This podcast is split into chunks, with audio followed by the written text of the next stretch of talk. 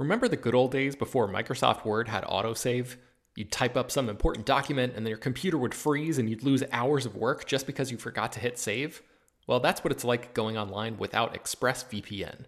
Every time you're connected to an unencrypted network, whether it's in an airport, a hotel, a cafe, or anywhere, your online data is not secure. Any person on that same network who knows what they're doing can gain access to your personal data bank logins, credit card details, passwords, all the stuff you don't want people seeing.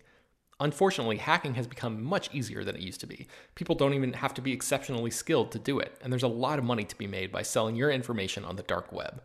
ExpressVPN stops hackers from stealing your data by creating a secure, encrypted tunnel between your device and the internet. It's incredibly easy to use. Once the app is running, you literally click one button to get protected. And it works on your phone, laptop, tablet, and more, so you can stay protected on the go. I've been using ExpressVPN for a little while now, and I can rest easy knowing my info is safe and secure. I've heard horror stories of people who've been hacked, and it sounds like a massive pain to try to get any resolution in the aftermath, so I am not interested in finding out what that process is like. Secure your online data today by visiting expressvpn.com slash slash film. That's E-X-P-R-E-S-S-V-P-N dot com slash slash film and you can get an extra three months free. ExpressVPN.com slash slash film. Hello, everyone, and welcome to Slash Film Daily for October 31st, 2017. On this Halloween edition of Slash Film Daily, we're not going to be doing any news. We're just going to dive into Stranger Things 2 and give you our reactions and have a spoiler filled discussion of uh, the sequel. Um, so if you have not seen Stranger Things 2, you may want to turn this off now. Keep this until you are finished your binge. Uh, and yes, enjoy. Uh, this is Peter Soda, and joining me on today's podcast is Slash Film senior writer Ben Pearson. Hey, what's up?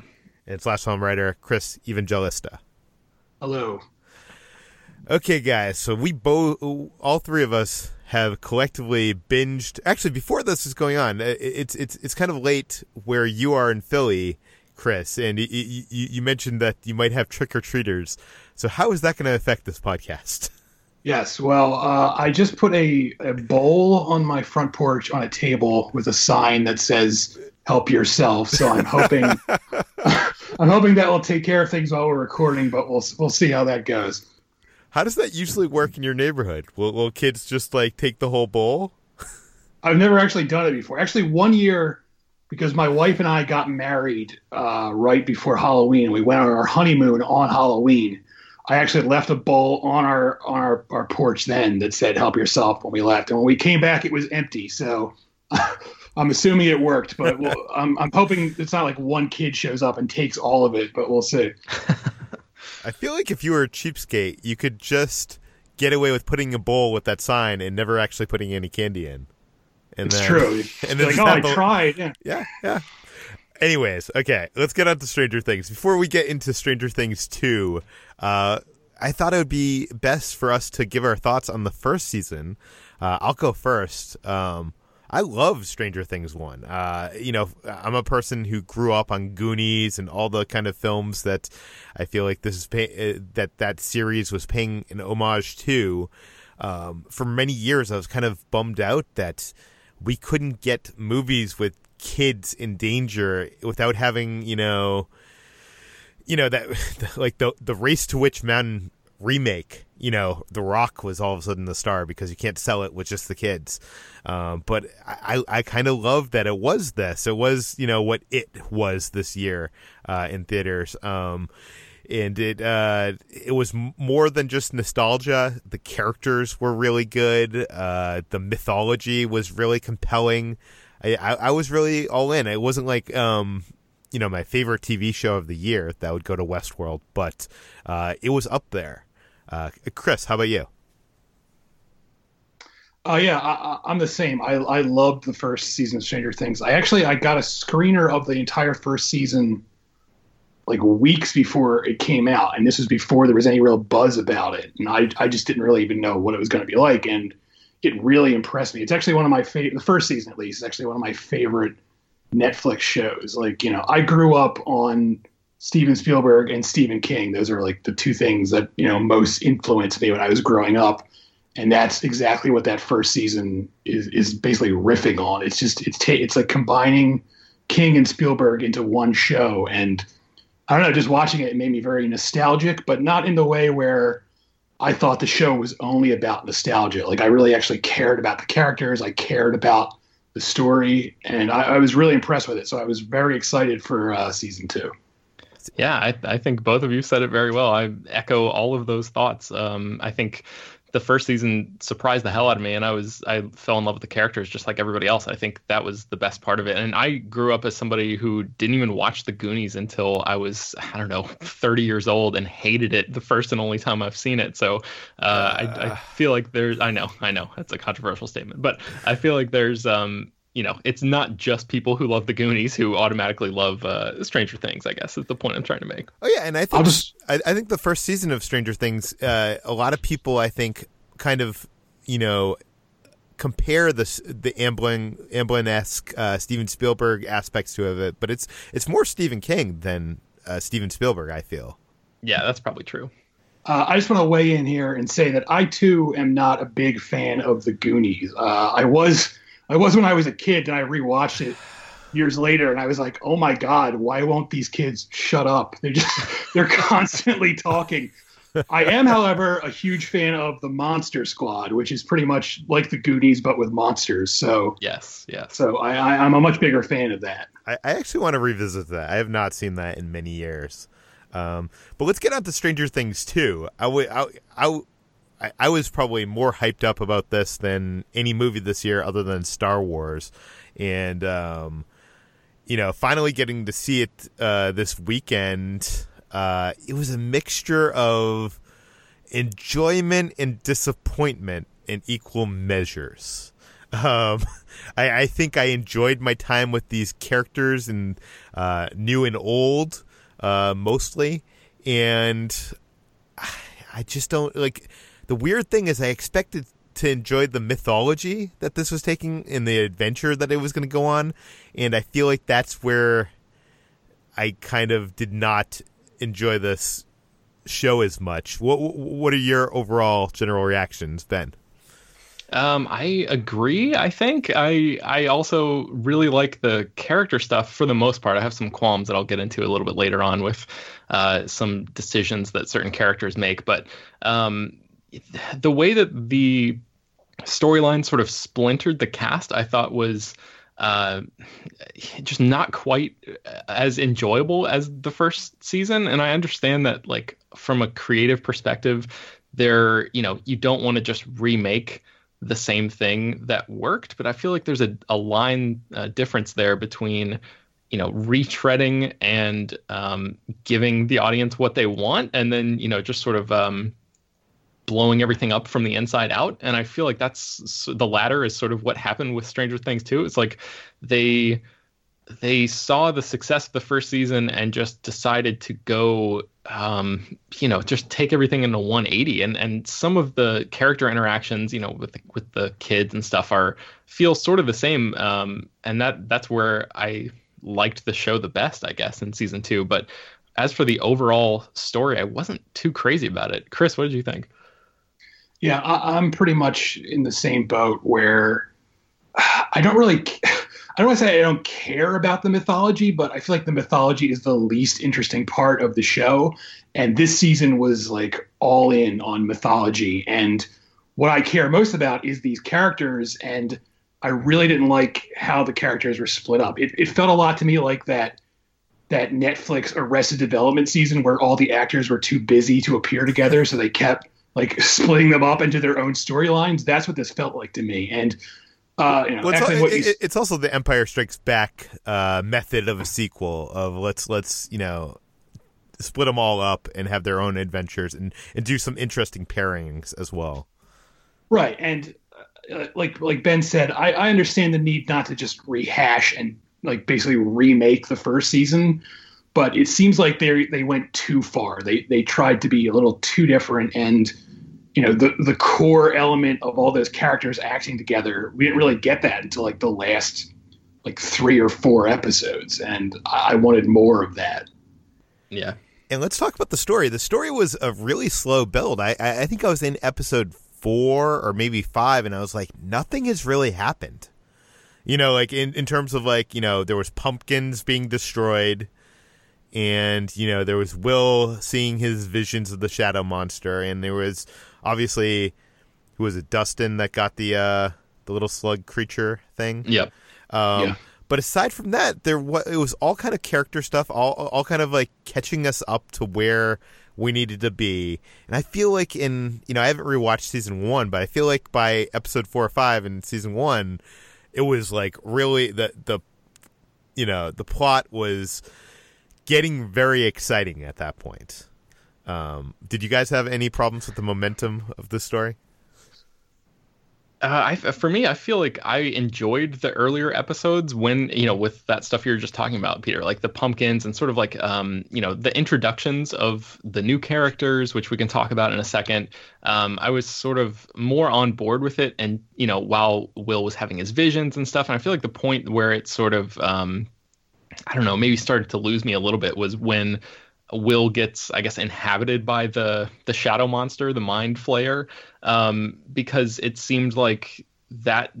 I I guess the visions of the upside down are were such a um, you know a prominent part of Stranger Things in the first season, and we didn't really get that many of them in season two because they they sort of tease this huge creature and then it just becomes will basically for most of the season. Uh, and i just wasn't as engaged with that um, with that particular plot line. And that seems to be like the driving force of what's going on in hawkins. And then there is like a little bit of splintering off from there. But i i mean i liked it in the beginning. Like the first few episodes i was like I was in again, and then all of a sudden, yeah, the momentum sort of uh, came to a halt, especially in episode seven, which I know we'll talk about later on. But uh, Chris, what did you think about the pacing? Yeah, I was actually I was okay with the pacing at first because I I thought it actually was like building to something, and like you, I re- once once I realized it wasn't going where I thought it was going, I I like reflexively like looking back at the first few episodes, I'm like, oh, I don't like them as much now.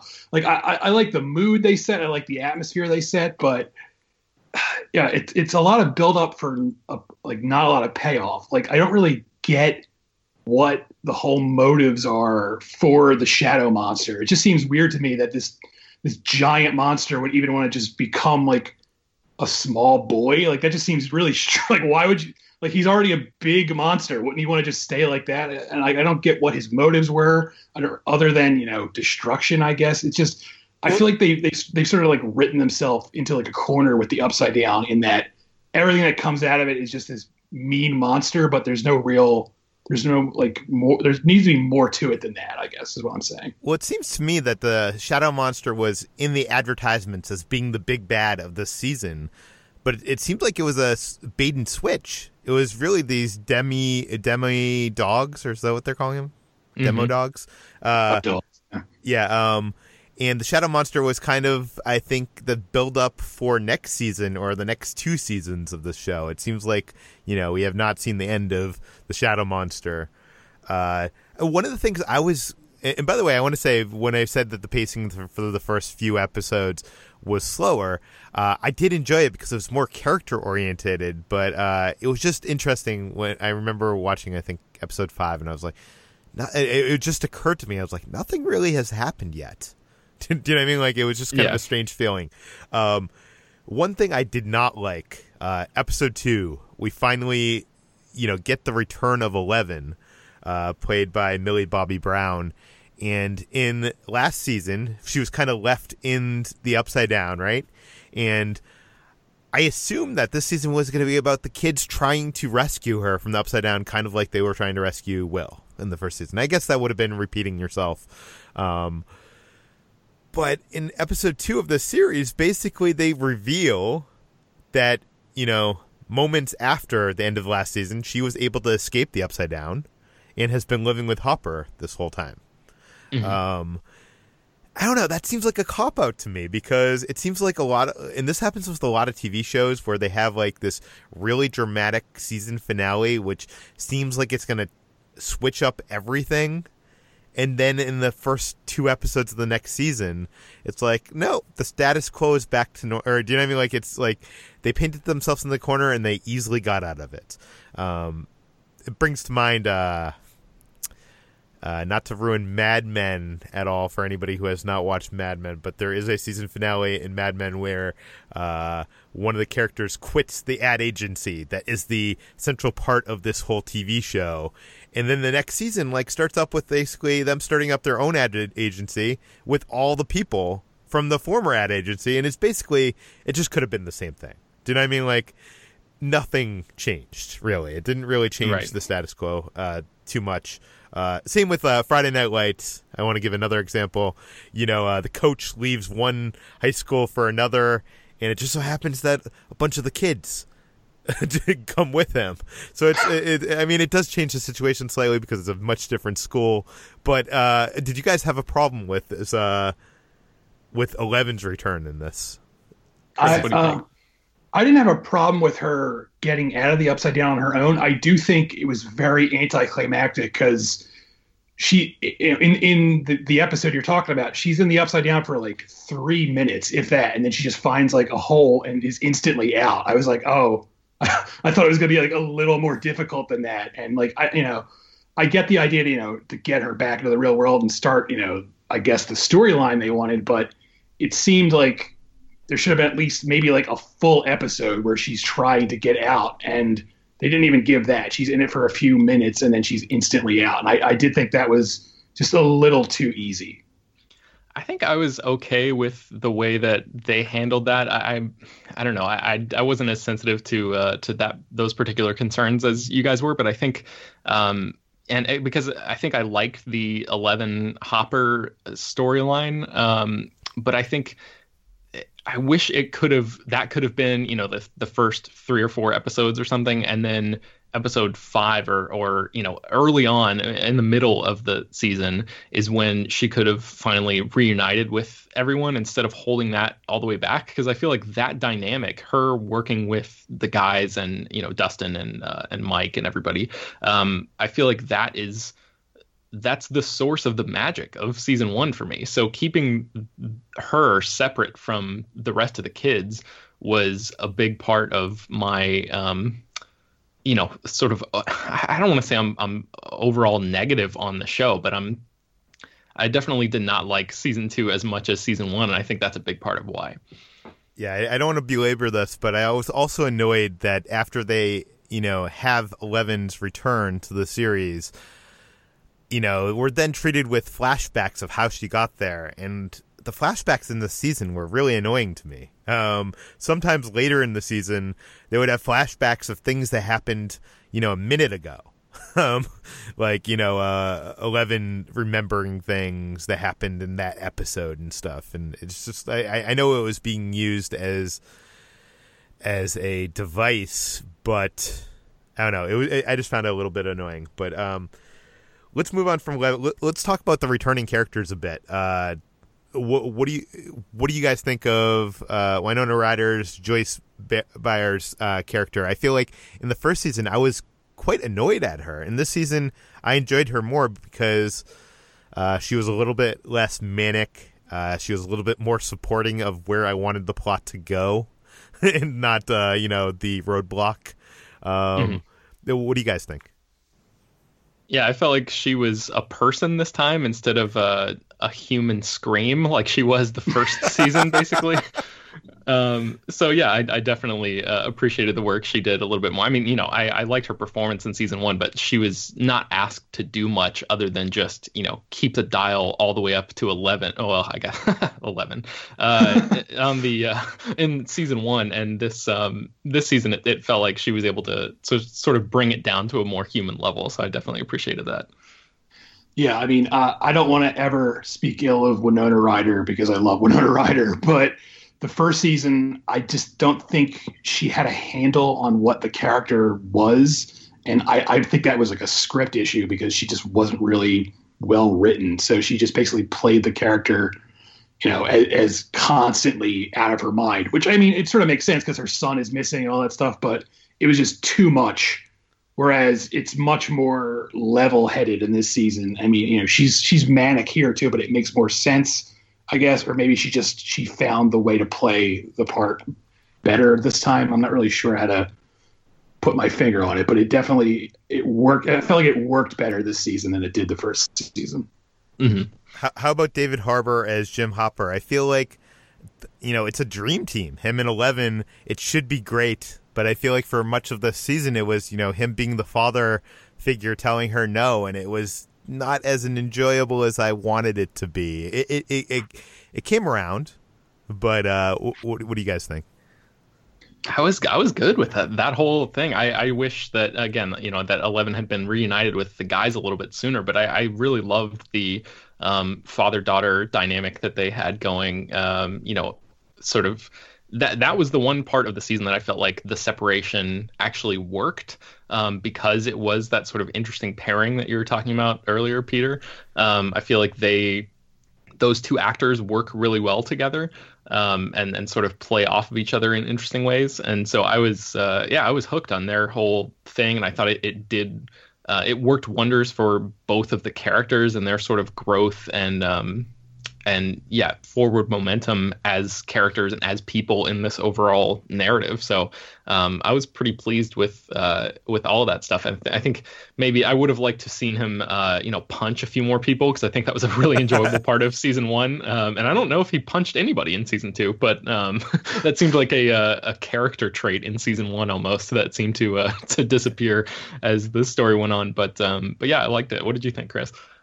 Yeah, I had no problems with that at all. I mean, uh, he's a great actor. I love the way he plays that character. Like you said, I, I love the way he and uh, Millie Bobby Brown work together. Like one of my favorite moments in season two is just that scene where they're literally just cleaning up the cabin. Like, and that has nothing to do with the plot at all. But I just love that yeah. little moment, the way that's handled. And I also love late in the, in the season where they're trying to explain Dungeons and Dragons rules to him, and he's not having any of it. Like I, I was, I was yeah. just like cracking up at that. I, I kind of wonder, you know, I, I often watch these kind of things, and I think as a screenwriter of like how it could have been better, which I, I know is probably not the way to think as a reviewer of content.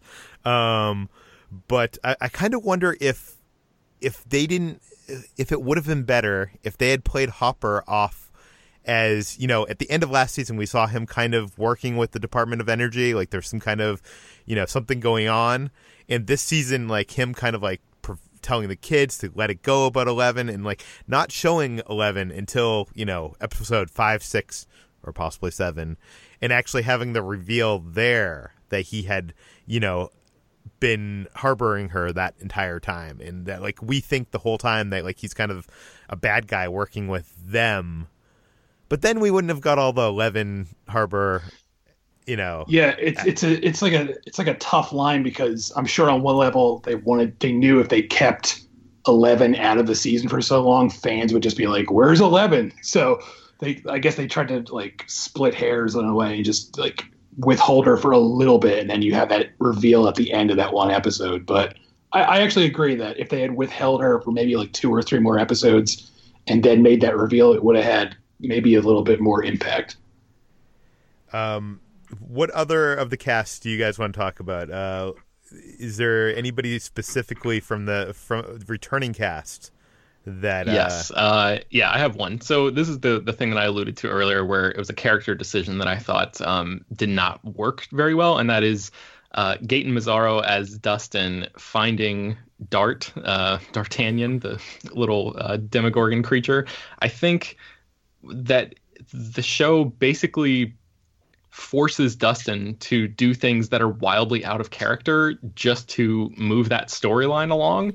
Um, knowing how uh, in tune he is with the rules of Dungeons and Dragons, knowing that he and his friends faced down a Demogorgon at the end of the previous season, and that one of his best friends in the world was uh, you know, trapped in this alternate dimension, for him to just blindly accept this thing as a, uh, you know, a pet and hope that everything turns out well, just seemed insane to me. I was like, Dustin, you're smarter than this. Why? Why is this happening?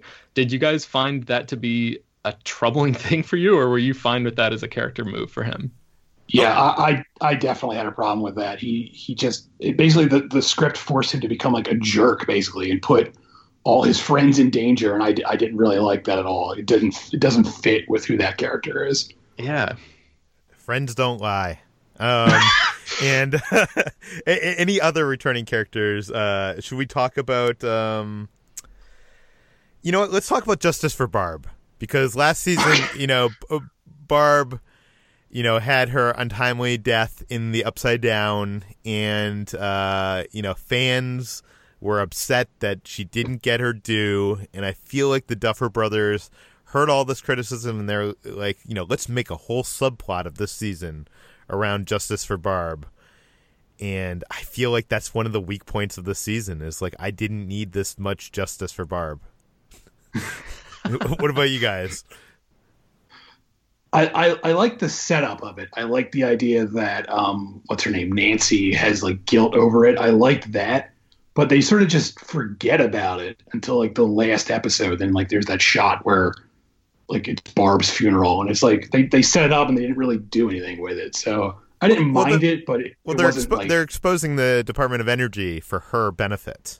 Right, yes. right, and but even that seemed like almost like an afterthought. Like they, you know, you just get like someone like it's like a news report at the end saying something because like even that they sort of just gave up on. So and by the way, yeah. one one of my most hated characters of the season probably is that guy, the investigator. I forget the actor who plays him. But oh, Brett Gelman. Yeah, he's just so, too comic relief for this movie. like he get into his bunker and he's one of those stereotypical guys with you know the strings on the, you know, from photograph to photograph on his walls, and it just so unbelievable. And I feel like season one, if it had a character like that, you would not believe it. It was more in that world, and this felt like a TV movie character. Man, I gotta I gotta disagree, Peter. I love that character. I love I think the whole Justice for Barb thing because it doesn't really harp on Barb herself that much. Um, I think it was worth it because it brought that character into the mix because I really liked his comic relief. I thought he had the best joke of the whole series with that uh, with referencing the pull-out couch for uh, for Jonathan. That little double that, entendre that was there. Good. Yeah. Um, and I think uh, I think he's the kind of character. Him and the the kid who works at the arcade, I thought were um, two of the best sort of um, expansion characters that they brought in to make the world feel a little bit bigger than it was in the first season. And I thought they both worked really well for the time period that they were supposed to be in. I think we'll talk about episode seven pretty shortly, I think. But um, but that whole divergence I did not think worked very well. But I think those those characters and how they were, you know, sort of more directly tied to um, the characters that we know and Hawkins, Indiana, the location itself. Um, I thought that all of that stuff worked pretty well, and I, I, was pleased that there wasn't too much of the Barb stuff. But I thought they sort of struck a, a decent balance there. But I don't know. That's just me. Chris, what did you think about Brett Gelman and that whole thing? Uh, I didn't mind him. I mean, uh, I thought he was amusing. He wasn't like my favorite part of the show, but he didn't bother me uh, as much as he bothered Peter. Apparently. I don't know. It just seemed too jokey for the show, but maybe maybe um maybe maybe it's just me. Um, when we're talking about new characters, we have to talk about Max, uh, Maxine, Mad Max, uh, who is one of the biggest new characters added to the series. Uh, Sadie Sink. Um, what do you guys think of, of the addition of Max to this to this group of kids? Chris, go ahead. Um, she was fine. Uh, of of the the two main new characters, Max and her brother Billy, uh, I I honestly don't think they added that much to the show. Like, especially Billy, which I guess we'll talk about. But for now, um, Max, I I mean, I, I, liked the little subplot she had with her uh, relationship with Lucas. I thought that was fine, but I really didn't think she added much to the show. And at the end, like, I, I don't really care if she comes back, basically. Like, the first season, all of those characters, I was like, all right, I can't wait to see what happens to them in the second season. But, like, Max, like, if, if season three started and they were like, Max moved away, I'd be like, all right, that's fine. yes. So, so you, were, totally you, you were basically 11 when, you know, she goes to shake Eleven's hand and Eleven just Yes. walks by her. yeah, pretty much. Yeah, I was like, good. I, I agree. Yeah. You, you did the Princess Leia to shoot Chewbacca in uh, Force Awakens. Uh, Yeah, I, I agree. I think the only reason for Max to exist is for Eleven to see her and Mike in that gym in that moment and misinterpret the situation. I feel like dramatically that is her only real purpose in the new season. I mean, I guess there's a, a relationship with Lucas there, but that didn't even feel particularly well fleshed out to me. Um, and I, I agree with Chris. If she's gone next season, that would be I would be totally fine with that. I mean, maybe they're building her up for a uh, love triangle kind of storyline in the future, possibly. I mean, Ugh. they were obviously doing that, teasing that a little bit in this one. Uh, I, I, I very much hated her brother in that whole storyline. So did you hate him in the way that you're supposed to hate him, or Both. did you hate him beyond that and like you actually hated the fact that you even had to watch him and that the character was in the show at all? Because he's clearly a character that's supposed to be hated. Yeah, I would say both. Uh, w- w- what are your feelings on on this character? He just seems so unnecessary, and it seems so uh, by the numbers. I want to say. I mean, yeah, you know, like I, I felt like there was a little bit of um of like the show attempting to introduce some racism into it, you know, with like he clearly doesn't like Lucas because he's a black kid, not just because he's a kid who's hanging out with his little stepsister or whatever. Um and I think you know they didn't quite go as far as they could have with that. I think he's you know comically over the top as far you know in every regard basically. He is like the the stereotypical 80s bully you know from a karate kid or whatever like turned all the way up you know as as far as the dial can go. I loved the scene in the the last episode with him and um i think it's nancy's mom um because that scene is so ridiculous that it almost plays as like a fantasy in her head. She was reading like a uh, um, romance novel in the bath, and um, she comes down and he like is like borderline seducing her, and I thought that that worked really well, and I thought that was like that character. Um, or that actor, I think his name is uh, Dacre Montgomery. He was in he was in the uh, the new Power Rangers movie earlier this year. Um, I thought that was like the best thing that he did in the whole season, and the rest he was just like sort of a stereotypical bully. But Chris, did that character work for you at all? No, not at all. uh, part of it is, you know, like you said, you're supposed to hate him, but the performance was just, it was too much for me. Like, I kept waiting for some sort of like reveal that that character is on like cocaine or something because he's so insane. Like, he's too insane. Like, he's, there's a part early in the season where he almost runs over the kids, and it's like, I, I don't know. I just thought that was like way too much. Like, he's too much of like, uh, he, he goes beyond being a bully. He's like a psychopath, and I, you know that's fine, I guess, if you want to flesh it out more. But the show never does much more with it. And at the end, he's just sort of like still hanging around, like, all right, nothing. Like Yeah. I mean, Max Max has that moment where she, you know, triumphs over him, I guess, but it seems like like kind of like an empty win. Like that doesn't that's Mhm. not going to change the fact that he's crazy. So Right. know.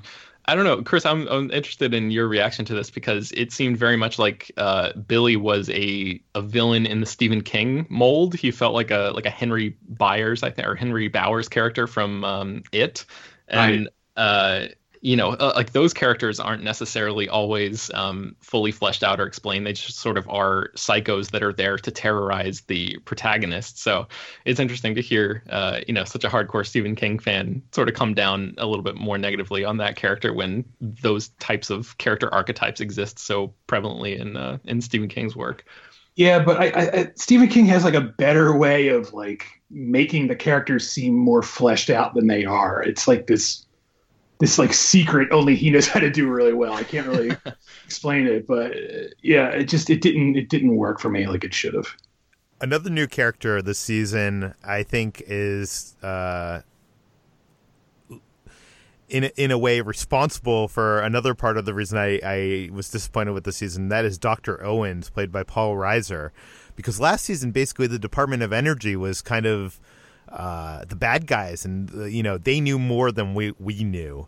And this season, you know, they let us into their lab and uh, you know there was more nefarious things going on behind the scenes. You know they're watching well. Things are not going as they think they're going, but uh, in the end, they just seem like a bunch of baffling sci- uh, like uh, buffoon scientists that don't know what to do other than to we need to burn it. And uh, I think Paul Reiser's Dr. Owens really is uh, reflective of that. What what do you guys think of Dr. Owens and also you know his laboratory? It, it, it feels like I wanted I didn't want to, the mystery to be revealed with that. I wanted to think that they knew more about this than they do. Yeah, I think that's a really good way of putting it. I, I, feel like that's exactly how it was in the first season, where you were constantly trying to catch up and, and sort of uncover the truth of how far this conspiracy goes and like what exactly they know and you know are they responsible for it what's happening here and this it, it seems like paul reiser's character is sort of like one of us like just sort of wandering in and you're meant to not exactly trust him as the season begins because of his association with that company and, and you know the the lab and all that stuff and what we've seen there and what we saw Eleven go through there. But it really I was sort of expecting a twist or some sort of reveal that you know all of the meetings that he was taking with um, with Will and uh, and Winona Ryder, Ryder's character Joyce uh, that they were you know he was like covering for something or like that there was more going on with that character than what it actually was, which is basically just him you know, being a guy who is, you know, he works for the company and he ends up being like a pretty decent guy in the end, but there's not really a lot there with him. I really, I was a little disappointed with that. But by the way, also there's this scene where they're giving a PowerPoint, uh, or not PowerPoint, some kind of slideshow uh, of Will's brain. And, you know, all mm-hmm. the people, all the doctors are around this desk with like these printouts of the, the brain activity in Will. And it, it just felt like, it felt like an SNL sketch. It it did not feel like this show. It it just felt like so below what those characters should be doing and the the intelligence that should be in that realm of this world. Chris, yeah. did you have any problems with this? I actually liked this character. Uh, I don't know if it's because I just liked the way Paul Reiser played the character, but I, I like the idea that it, it subverts where you think it's going. I like I like the idea that you're you're supposed to think, oh, this guy's going to turn out to be evil, but he actually just turns out to be kind of a nice guy. And I think that ties into season one a little bit with the character of Steve, where he's sort of set up to be this jerk boyfriend archetype character, but he actually turns out to be much better than that, especially in this season where he gets much more to do. But I actually, yeah, I kind of liked that you're you're meant to think he's evil, and then he turns out to be not evil after all. That didn't bother me. I thought that was a, a nice twist on the character, especially since he's played by Paul Reiser, who plays sort of a similar character in Aliens, where he, you start out thinking he's like a nice guy, and then he turns out to be like a jerk working for the company who wants to you know capture the alien. Mm-hmm.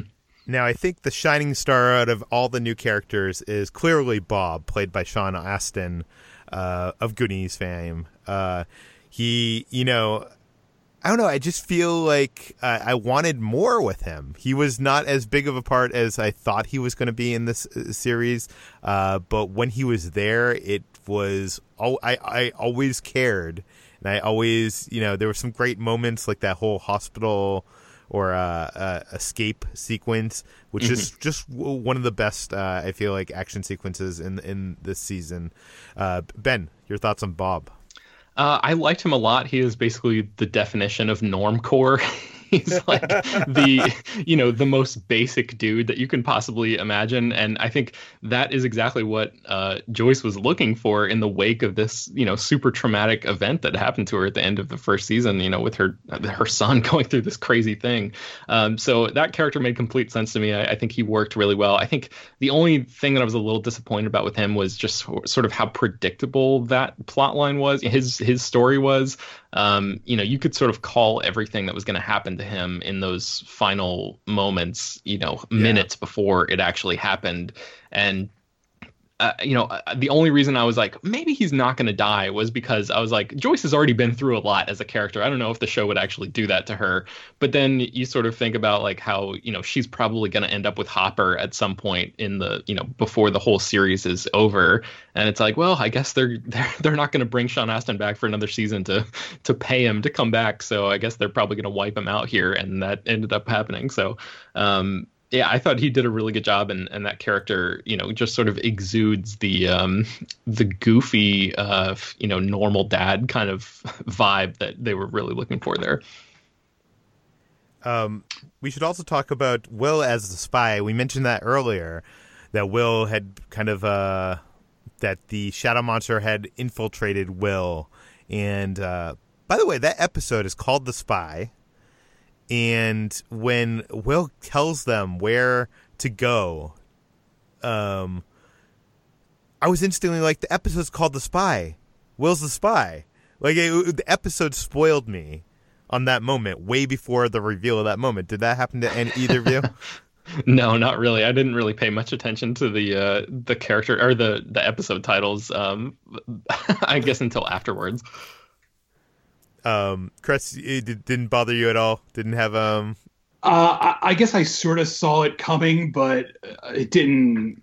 It didn't bother me. I yeah. guess. I, was like, the the other weird thing is, it seems weird that you know they have this spy um, uh, in their midst, and he's somehow giving them like Morse code uh, messages, which the shadow monster can't see the Morse code. I don't know why why why wouldn't the Duffer brothers have used the spy in a way where you know they they give Will information they know is false to trick the shadow monster or the d- demi uh, demi dogs into a, a, situation based on the false information using him against the shadow do you know I mean? Like it, it it seems like a situation that was not even paid off really in, in as much as just for that surprise that uh, you know all the scientists were killed.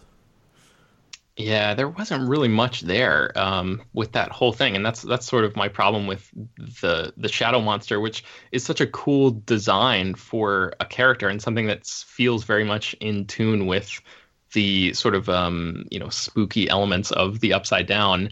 Just getting um, like sidelined into a character that we already know. And I mean, Will, poor Noah Schnapp, the actor, he just like was strapped to a bed or strapped to a pole or whatever for like the whole season. It felt like, you know, he was just like, I thought this was going to be the season where he was normal again and like teamed up with his friends and like maybe he is like a, a key part in solving whatever mystery they're working on or or whatever like he's just one of the one of the normal kids again but it turns out that he is like the focal point of this whole thing again. Um, and that I was just like, man, that's I feel bad for this kid because he just like has so much uh, uh, so much trauma now. But yeah, I was a little unsure of how the mechanics of that whole Morse code sequence were working, and I just think that whole subplot did not work as well as they wanted it to. Yeah, I, I agree. I, I don't really know what the shadow monster even wanted. Really, I just I don't understand that car- that creature's motivations and uh, and I agree that whatever happens with with season three, they need to have it not focus on Will because it's, it's going to get ridiculous if every season something terrible is happening to this kid. Like he yeah. he needs a, someone needs to cut him a break for season three. okay, guys, we got we got we've been alluding to this this whole podcast. We got to talk about chapter seven, the lost sister which seems to be everybody's least liked episode of this of not just this season but of the series. Um it, it seems to uh you know just as momentum is finally building to a place that we're actually excited about what's going on this this chapter basically takes us out of this and gives us a side story that i don't think anybody wanted um, and uh, I, am not sure really the purpose other than for Eleven to decide that she needs to be there with her friends. Uh, ben, you wrote a whole article on this on slashfilm.com, uh, comparing this to y- your your worries for Star Wars: Last Jedi. Yes, yeah, I think so. Um, Chris talked about it in his spoiler review of the season, so I, I want to hear what Chris has to say in a second. But I, I really like the idea of building out the mythology and, and finding out more about Eleven's backstory. Um, I just think this was a really, really terrible way to go about doing that because we've as we've said over and over again the you know and we've hammered it home the reason that stranger things works so well is because we love these characters and for 11 to be separated from the characters we love not only separated from the characters we love but also sucked into this group of characters that are nowhere near as compelling or interesting um, for an entire episode and it just it felt like uh, this was a huge misfire so i'm not really sure um, what they were doing there. It was like, and and Chris talks about this in his review where it sort of feels like a backdoor pilot almost for for a separate show. I have no idea if that's what the Duffer Brothers are actually intending to do there, but I, I really hope not because I would absolutely not watch that show. Um, but it did make me think about Star Wars: The Last Jedi, which is you know specifically because you have a female protagonist in 11 who is separated from the dynamic that worked so well the first time around and and completely you know pushed away from the main action. And that's been something that I've been you know slightly worried about with the last jedi with Rey you know where she and finn uh, played off each other so well in the force awakens. And she's going to be off training with luke and you know doing her own thing for a majority of the movie or that's what it seems like anyway. Um i you know i i just i'm not crazy about the idea of um, franchises in general uh, building fantastic chemistry with you know uh, different dynamics of characters and then just ripping those apart just for the sake of you know switching things up or whatever. It's like that's part of why people are coming back is to see that dynamic play out again. And i just think uh, episode seven of stranger things 2 is like one of the worst examples of how how that can go really terribly. But um, before, Chris, what did be, you think? Wait, wait, before we get to Chris, I just want to say, you know, last season of Stranger Things, a lot of people gave it a lot of uh, flack for being just kind of nostalgia, just ripping off all these you know Stephen King, Steven Spielberg movies, and that whole thing. And I think the Duffer Brothers even acknowledged that when you know uh, Lucas tells Max the story of what happened last season, and she kind of gives her critique of it being unoriginal and whatever. It, it, you know, it, it's obviously a nod to the reviews, uh, the bad negative reviews from last mm-hmm. season. Mm-hmm. And this season, I feel like they did try to do something different, and it didn't work. Um, yeah. This is as different as you could possibly get for the series. I didn't want to see the city. I want to. I want to stay in Hawkins. Uh, Chris, what are your thoughts on this? Yeah, uh, pretty much what you both said is how I feel. Um, th- this made me angry. this was like one of those early those episodes of like later seasons of Lost where they set up like a big cliffhanger and then they immediately focus on something completely different to just draw it out and it sort of worked fine with Lost, but for this, it was just like I don't care about any of these characters. Like they're very generic punk rock characters. They look they're from like RoboCop, like they're extras from RoboCop, just wandering around. And it, it really bugged me. It especially bugged me being so late in the season. It's like the third to last episode.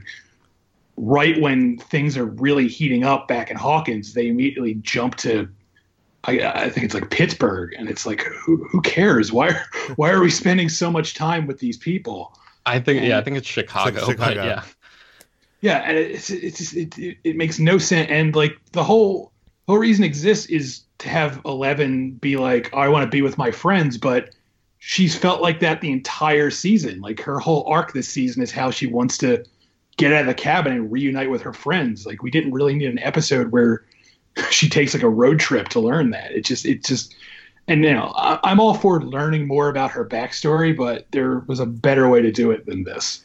Yeah, that's the biggest problem, right? Is is that it seems like from the very beginning of her arriving there and you realizing the the moral compasses that these characters have and 11 and the one that 11 has are on you know completely opposite ends of the spectrum so you know that they're not going to be able to meet in the middle you know that this is going to be a brief interaction and it's just like you know 10 minutes into the episode you're like oh man i know what's going to happen here we're going to spend this entire episode there and then she's going to leave so it just feels like a waste of time um, yeah, I was I was not a fan. And, and we didn't learn much. Uh, you know, you mentioned Lost, but uh, it brought to mind, and I know that this is probably a uh, more funny, worst example is you know when South Park had that huge cliffhanger, and then the next episode where they were going to answer uh, the big question. I forget what it was. Something about Cartman's Like mom. who is or, who is Cartman's father or something Yeah. like that? uh, you know, it was Terrence and Philip. The whole episode was, you know, a complete bait and switch, and it felt like that, even though this still had characters that we wanted to see. Kind of, um, it, it felt like a complete bait and switch. Um, by the way, I, I- I- we haven't talked about this yet, but you know, uh, we're seeing in this season. I don't believe it was in last season. Eleven goes into this state where she's like in this like black void with water. Was that in last season at all? Oh yeah, yeah, that was there. That was a big part of season one. I- I do think she at the that. I think at the end of season one, she's like in a um in a pool in the gym, and she is laying there, you know, like a kiddie pool kind Yeah, of thing. yeah, yeah. Um, and I think she goes into it there. And I think when she was in the tank, um, in the in the lab, like she was that was like the whole way of the. It was the same Department aesthetic as Energy. that. Yeah, yeah. The Okay, same, I'm totally like, forgetting. under the skin kind of vibe. Yeah. Yeah. No, I was going to criticize it for ripping under the skin, but apparently I it already did that, and I forgot about that. Um, you know, let's talk about the uh, the climax of the season because I feel like uh, you know the climax of the season was rather disappointing. It was very filled with CG. You know, they're shooting at a void. You know, Hopper's on this thing shooting while Eleven is just you know doing her Jedi Mind Force thing on the thing, and like, it, it, Yeah. what, what do you guys think? Like, is it was was there anything to enjoy in, in that climax? Chris, what do you think? I mean, yeah, it, it was entertaining. I, I wouldn't call it memorable, really. Like it's one of those things. Like I kind of forgot about it as soon as it was as it was over. Um, I did like a little like there was like a little character moment afterward where after Eleven shuts the upside down, I guess, whatever she does, where Hopper tells her she did a good job. Like I liked that because it was like a little quiet character moment. Like stuff like that works for me more Yeah. than like the action. Yeah, I was just disappointed that it seemed like there was, you know, in, in the end of season one, it's like they've they go head to head against the Demogorgon, and you know, it feels like there's real danger there. It feels like, you know, that thing is running through the hallways and murdering people left and right, and you feel like those characters, the characters that you love, could die at any second. And this, it feels like. Eleven didn't even face off against the shadow monster. It was just her closing a portal, you know, and and I guess the shadow monster was, um, you know, driven out of will in that sequence where they sort of turn up the heat on him. But even that was, it, I was expecting that to happen and then Eleven to have to face off against this thing in some sort of significant way. And it was like, it was just trapped behind the portal and it barely even tried to do anything. It just, it seemed very anticlimactic to me. Um, on the other side of that coin, the '80s uh, middle school movie dance ending was so cute and so wonderful, and uh, it almost makes me wish that this this whole ending took place at the dance. Do you know what I mean? Like, uh, put it in those in, in in that kind of situation rather than this where it was. Um, but uh, you know, it reminded me of like you know uh, some of the best you know uh, high school movies of like Mhm. the eighties. Uh, wh- what did you guys think of that? Uh, the ending. Yeah, I liked all that stuff. I thought Dustin's hair was ridiculous, and his relationship with Steve as the as the season goes on is one of the high points for me. I think Joe Keery did a really good job this season, um, sort of fleshing that character out from you know the the stupid bully that he was in the beginning of season one. He's become sort of a, a fan favorite, I think. Yeah, I, I agree. the the whole The whole dance thing was very. It was like touching. It was a very emotional sort of ending. Uh, it actually just makes me want want the show to just be about these kids just hanging out at this point. Like I don't really care if anything supernatural happens to them anymore. I, I kind of just like the dynamic of them just being friends. Like we don't need any more of the upside down as far as I'm concerned. Yeah. So so speaking of that, I'm interested, Peter. What did you think about the very last shot? So it zooms out of the dance and you see the gym and then the camera flips over and you see the shadow monster sort of hovering over the upside down version version of the gym and then it cuts to credits um, what did you think about that it, I mean, it was not nearly as cool as the you know the end credit sequence for uh, the last season. Like that felt more like an '80s horror movie end credit sequence. This just felt like, oh, they're you know we're teasing next season, and it, it really didn't tell us anything. Why is the Shadow Monster only obsessed with these kids? I don't understand it. It doesn't like the rules of the first season made sense. The rules for the upside down, the rules for the Demogorgon, like everything that we learned kind of made sense. And in this season, it doesn't make any sense. I don't understand what happened. What are these dem, demi demogor dogs or whatever they're called? Like what what is going on? Do do either of you know what happened? Um, no, I, I, no. I, guess, I guess not. It's weird that at the you know at the 50 minute mark of a podcast where we've been talking about this whole season for you to say do either of you know what happened and both of us to say no but um but i guess i don't really when when it comes down to that What what were the tunnels underneath the the, the town? Like, do we guess even? that's. I think that's like the upside down is spreading. That's what I thought it was, but yeah I could be wrong. I don't know. yeah i think it's uh i think it's you know um what's his name? Paul reiser's character was not aware that the uh the opening was you know uh, underneath the department of energy building. It was going so far down and sort of seeping out into the town. I think that's why those tunnels formed was because they weren't aware of the extent to which um the tu- the uh the portal was growing um so i think that's the answer Okay, to that so but what is the grand plan? What was the purpose? What was the shadow monster trying to do in this season? Uh, I mean, I don't know. I don't know the answer. I think I, I guess they talk about it a little bit, where it's like the the goal of the um, Dungeons and Dragons character is to what like take over a planet and like harvest it or something, and and then move on to another one, like enslave a race or something. I think it's just sort of a generic, um, you know, alien movie kind of uh, plot, and I guess that that works for Dungeons and Dragons, which is a game that sort of trades on those kinds of tropes. And it, it you know uh, in the first season the characters were creating analogs for dungeons and dragons characters. And that is how the audience understood the relationship between those characters. And I- i guess the same thing tried to happen here but it wasn't quite um, as clear because I think because most of the time the shadow monster was inside Will. I feel like you could see what the Demogorgon was trying to do in the first season because you watched the thing itself wander around and like you know learn and make decisions and go you know go after certain people or whatever. You could sort of get a sense of its goals and motivations. And like Chris has been saying, you you don't really have that sense for the shadow monster in season two because you don't really get that many shots of it. I don't know if it was just like too expensive to put the visual effects into creating that thing, or if they didn't want to give it a real personality.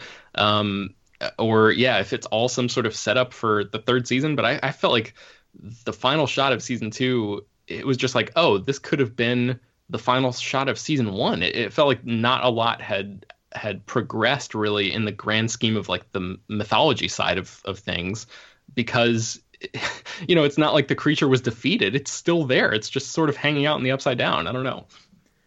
Um, I'll tell you one one other thing that one very minor thing that bothered me is the walkie talkies, guys. Like this show is supposed to be set in the '80s, so set it in the '80s. Don't give these kids cell phones for all intents and purposes. Do you know what I mean? Like they're able to contact each other no matter where they are. Like that's not how the '80s worked. The '80s worked. You called you, you called your friend's house, you talked to the mom, you left a message. Do, do you know what I mean? Like, it, it's like, then you got to call back the next day. I know that's not cinematic, but um, I don't know. It just felt like this could have been set today uh, with the with everybody with these uh, walkie talkies. Um, I think the I, don't know if that's fully true. I, I see what you're talking about, but I think there are enough moments, especially the ones where Lucas's little sister, um, Yeah. you know, comes into play. I think she's like got to be a new fan favorite. She was great. she's Um, awesome. you know, she, uh, I think it's Dustin is trying to get a hold of Lucas, um, you know, over and over again, and he has a conversation with her, and he doesn't finally reach him, you know, until hours later or Yeah. whatever because of that exact thing. So, I think they they try to have it a little bit both ways there. Um, I, I know we're wrapping this up. Let's talk about directors here. Obviously, the Duffer Brothers were in charge of overseeing the entire series, uh, yeah, series and season, uh, writing wise. But uh, they directed the first two episodes, the sec, and the last two episodes.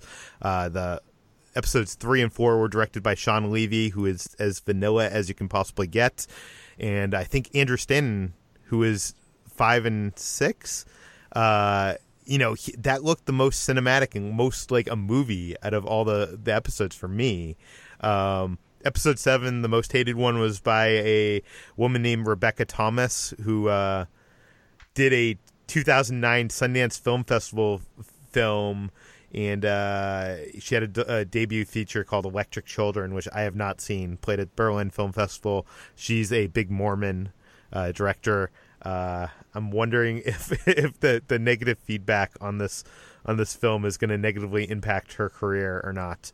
And yeah, I was really disappointed to find out that she directed that episode because I think everyone despises that episode, or everyone I've talked to anyway. And I was I was so bummed to find out that it was you know that was like this was her you know her chance to sort of step into a big show and and sort of uh, boost her career a little bit. But she was like in talks to direct captain marvel at one point. I think she's taken over the director's chair for this film called intelligent life that colin trevorrow was either wrote or was going to direct. Um, so she seems like a director who's on her way up and i would have loved to for her to have directed an episode that everybody loved you know but it was just uh, unfortunate she got she ended up sort of getting saddled with the uh, the script for the the one that everybody yeah. sort of hates. Yeah, I'll say that the problems with that episode they're not on a director level; they're definitely like a script level. So I'm hoping she comes out of it okay because that episode is actually kind of well directed. It has very cinematic moments in it, but the script is just so stupid you just forget about it. yeah, and what, I also I didn't mind Shawn Levy's episodes, Peter. I, I didn't really oh, find oh, much of a. I'm not saying a, they're bad. They're just kind of very like wide shot singles. Do you know what I mean? Like it's very um. There's not much style to it. The Duffer Brothers have style. Andrew Stanton has style. Even when I don't like, you know, the guy in the bunker, the investigator, you know, yeah. he has his more comedic moments. Like it, you could feel Andrew Stanton in that in that in those episodes, and Shawn Levy just feels vanilla all the time. Mm. Chris, any thoughts Fair on enough. any of the directors? I kind of feel like the show is so not what's the word? It, it's not very episodic anymore. I mean, the first season wasn't very episodic either, but it was much more than this season. This season was literally just like a nine hour movie. And I feel like if you're going to do that, you should probably just do what the first season of True Detective did, where you just get one director and have them direct the whole thing. So it just feels more co- more coherent. I feel like you need to do either one or the other. You need to either make something episodic and give it multiple directors, or you need to just if you're going to make it a big long movie, you should just have one director with one vision. So that's that's my take on it. Yeah. Okay, let's end this podcast with uh, Stranger Things three. We know it's coming. They've already announced it, uh, not officially, but you know we know that there there's four or five seasons planned.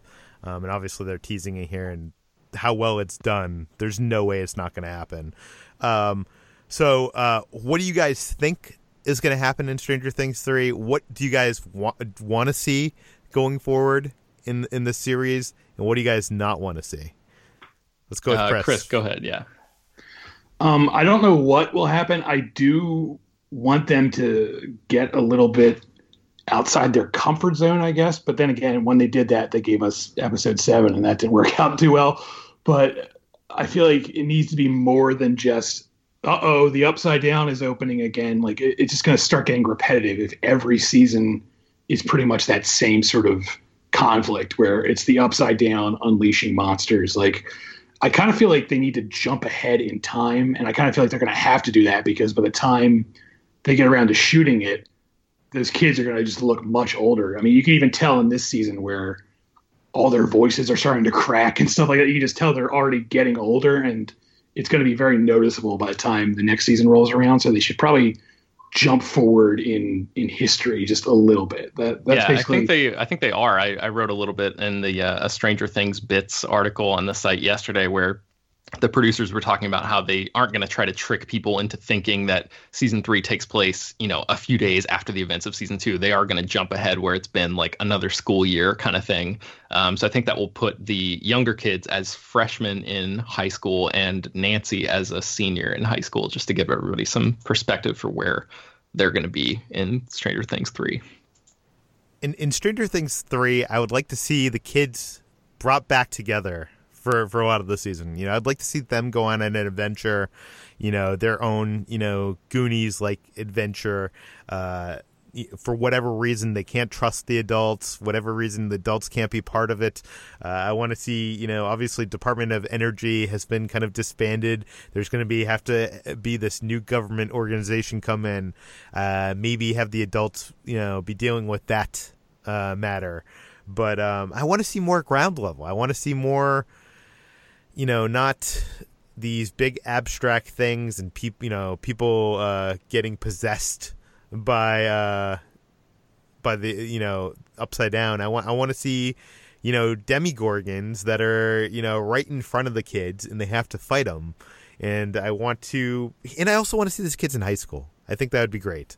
I, I you know, I, so much of the show is, in the enjoyment of the show is not, um, at least in season two, is not that mythology. So I, I I'm I'm kind of I was I was all I was down for more mythology, and now I'm like, you know, let's let's push it back on the mythology. Um, yeah, I think for me, if they are going to try to expand the, first of all, I wish they would just keep the whole thing in Hawkins because I think that's a big part of the appeal of the, you know that sort of small town feeling. If they do decide to, ex, you know, spread the uh, the boundaries of the show a little bit. I hope that more, you know, like the whole group of kids go because then at least you'll have that dynamic in a new location instead of one person being separated from everybody else. And then I think with from the uh, mythology aspect, the upside down, I would love to see something in there that is not this malevolent evil. I would like to see maybe you know some sort of good creature come out of there and that could introduce a little bit of um you know make that that whole thing a little bit more interesting than instead of just this is this pit from which evil you know arises every year or whatever. I think uh, you know i was speculating that there might be two shadow monsters from some of the trailer breakdowns that i was doing and that didn't happen but there very well could be some other force that's in maybe another area of the upside down. Maybe the kids have to go to you know another state or something and go to the upside down there. And we see what that looks like you know the upside down of chicago or of a big city or something like that you know where this other force might be. I don't know. I'm just spitballing but that kind of thing might be uh, a way to sort of um, keep things a little bit more interesting instead of just repeating the same sort of tropes over and over again I'm kind of wondering with them introducing Max, who's from California, if that was some kind of setup for a California trip or some of some kind, hmm. um, which could be interesting. Uh, you know, obviously they set up in this season or even last season, you know, that there's nine other uh, kids at least nine mm-hmm. other kids. Um, this season they went to Chicago to visit one uh, one of them, uh, number eight, I believe, and um, which by the way it should been should have been seven in chapter seven right like the, why not um, but uh, should we see more of them should we explore more of these uh, you know x-men like uh, powered kids no. I wouldn't mind it if they came if they came to Hawkins. Uh, I wouldn't mind it. Like if they came looking for you know, if the, if it was like a homecoming sort of scenario where they were coming to find out more about their own past, I think I would be fine. But I think it's the combination of that sort of uh, X Men reject thing with a new location, with new characters, without all the other characters that we saw, that sort of was the perfect storm of badness for episode seven. And Chris, you're you're just you just don't want to see it at all.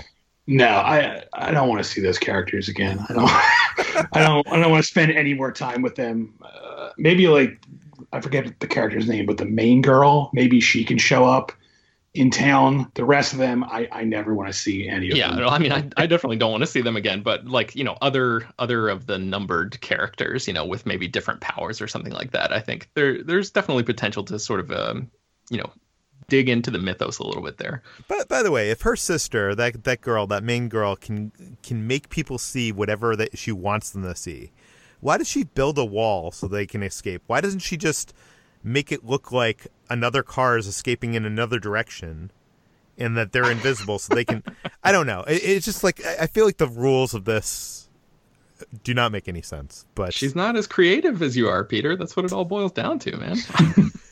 so that does it for Stranger Things 2 review. And I, I, I want to say, guys, I, I did enjoy this season.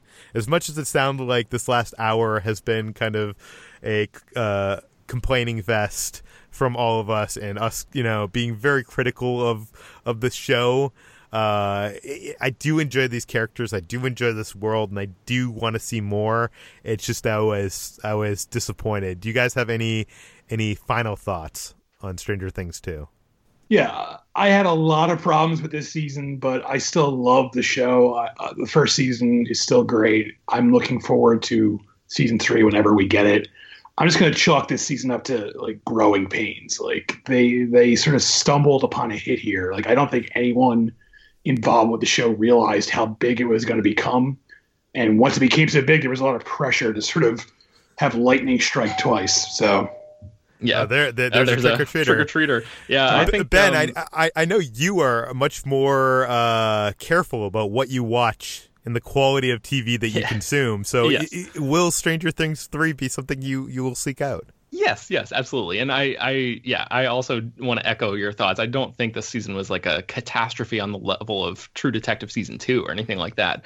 Um, it was just a little bit of a step down for me from what I considered to be a really, really terrific first season that set the bar extremely high. So it would have been tough for anybody to come up, you know, to come back from that and match that level of quality in the second season. So I think they did relatively well, um, considering. I, I just wish, you know, like some of the things we talked about, they could have fleshed out some things a little bit better and maybe kept the character dynamics, uh, in you know, sort of more reflective of what happened in the first season. But um, hopefully they'll they've gotten that part out of their system, and then the third uh, season will sort of um, yeah, you know, address some of those issues. Okay, I think I think this might be the longest episode of Slash Film Daily in the history of Slash Film Daily. So uh, we got to cut it off here. I want to thank everybody uh, for listening. We are now in the top four on iTunes TV and Film podcast. Please go please go to iTunes, give us a rating, give us a review. You can read more all you can re- read a ton of, about Stranger Things season two and season three on Slash Film. I'm going to link in the show notes all the articles we mentioned, including Chris's spoiler review, Ben's article on uh, why Episode Seven makes him worried about Star Wars, and uh, much, much more. Uh, you can find this podcast published every weekday on iTunes, Overcast, all the popular podcast apps. And I promise, tomorrow we will be back with a new episode with news and all the stuff you love. So uh, we'll see you then.